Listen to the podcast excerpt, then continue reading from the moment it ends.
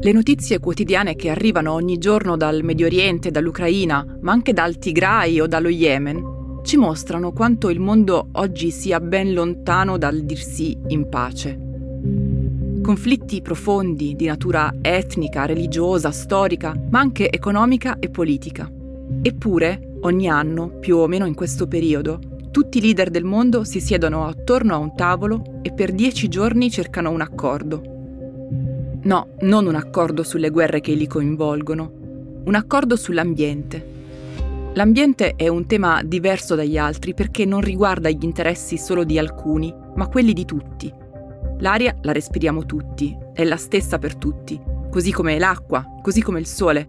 L'ambiente è forse oggi l'unico tema che travalica gli interessi dei singoli paesi e dei singoli governi. Nonostante questo, nonostante il fatto che il clima sia un tema che riguarda tutti, ricchi e poveri, occidentali e orientali, da tempo i paesi del mondo non riescono ad accordarsi sul modo per proteggerlo. E non ci si riesce perché i modelli industriali che si sono sviluppati nei decenni scorsi sono stati concepiti per sfruttare il più possibile l'ambiente, senza curarsi o forse senza nemmeno conoscere le conseguenze che questa scelta avrebbe avuto. Ora però i tempi sono cambiati, le conseguenze delle scelte del passato bussano alle nostre porte e trovare nuovi modelli di sviluppo è sempre più urgente. Per questo ogni anno si tengono le COP, conferenze delle parti, e per questo il loro ruolo è sempre più importante. Sono Francesca Milano e questo è Coffee News, un podcast di Cora Media promosso da Allianz.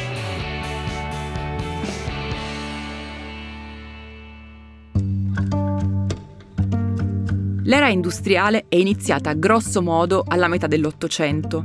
Per un secolo i paesi di tutto il mondo, ma soprattutto quelli occidentali, in particolare Europa e Stati Uniti, hanno preso il carbone e il petrolio e li hanno trasformati in energia per le loro industrie e per le loro macchine. Su quella base hanno costruito la loro enorme ricchezza e lo hanno fatto senza curarsi minimamente delle conseguenze che tutto questo poteva avere sull'ambiente circostante.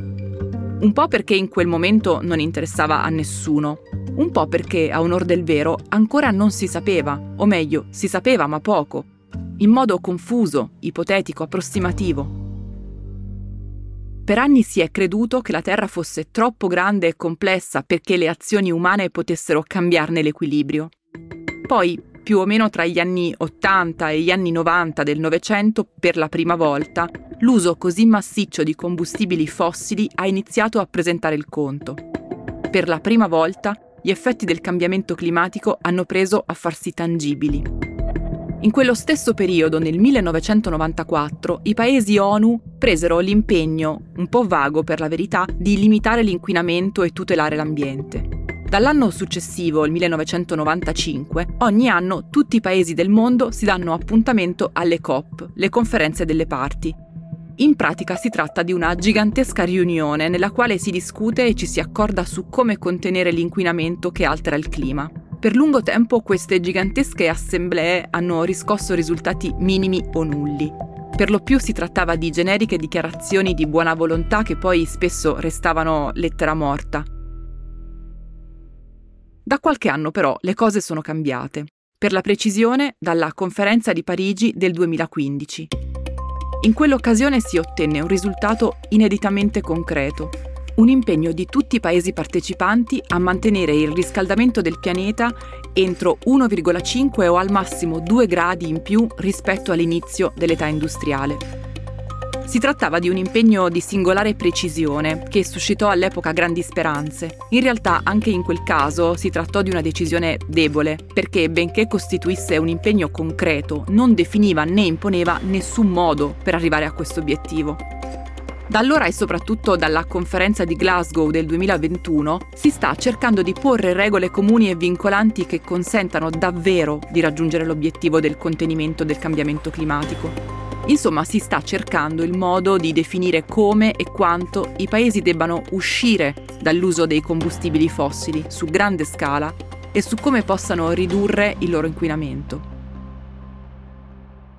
Questo è l'obiettivo più importante di tutti, eppure raggiungerlo non è facile. Non lo è perché richiede un cambio di paradigma del modello industriale per il quale non tutti i paesi sono pronti, specie quelli con le economie più giovani come India, Cina e paesi africani. Lo scopo delle riunioni dei prossimi giorni sarà quello di trovare questo accordo, o almeno di avvicinarcisi. In realtà le aspettative sono piuttosto basse e lo scetticismo piuttosto alto soprattutto perché il paese ospitante, che dunque presiede gli incontri quest'anno, è gli Emirati Arabi Uniti, la cui ricca economia si regge quasi del tutto sulla produzione e sul commercio di petrolio. È verosimile credere dunque che questo paese che guiderà gli incontri non avrà alcun interesse a ridurre l'uso dei combustibili fossili. Solo tra una decina di giorni sapremo se i sospetti e le diffidenze sono o meno fondati o se invece gli Emirati sorprenderanno il mondo facendo pressione per l'abbandono dei fossili e l'uso di energia sostenibile.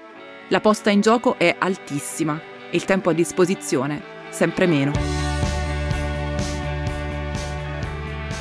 Coffee News è un podcast di Cora News prodotto da Cora Media e promosso da Allianz. Condotto da Francesca Milano, Guido Brera, Mario Calabresi, Simone Pieranni e Lorenzo Pregliasco. La cura editoriale è di Francesca Milano. In redazione Luciana Grosso e Ilaria Ferraresi. La supervisione del suono e della musica è di Luca Micheli. La post-produzione e il montaggio sono di Emanuele Moscatelli. La producer è Monica De Benedictis.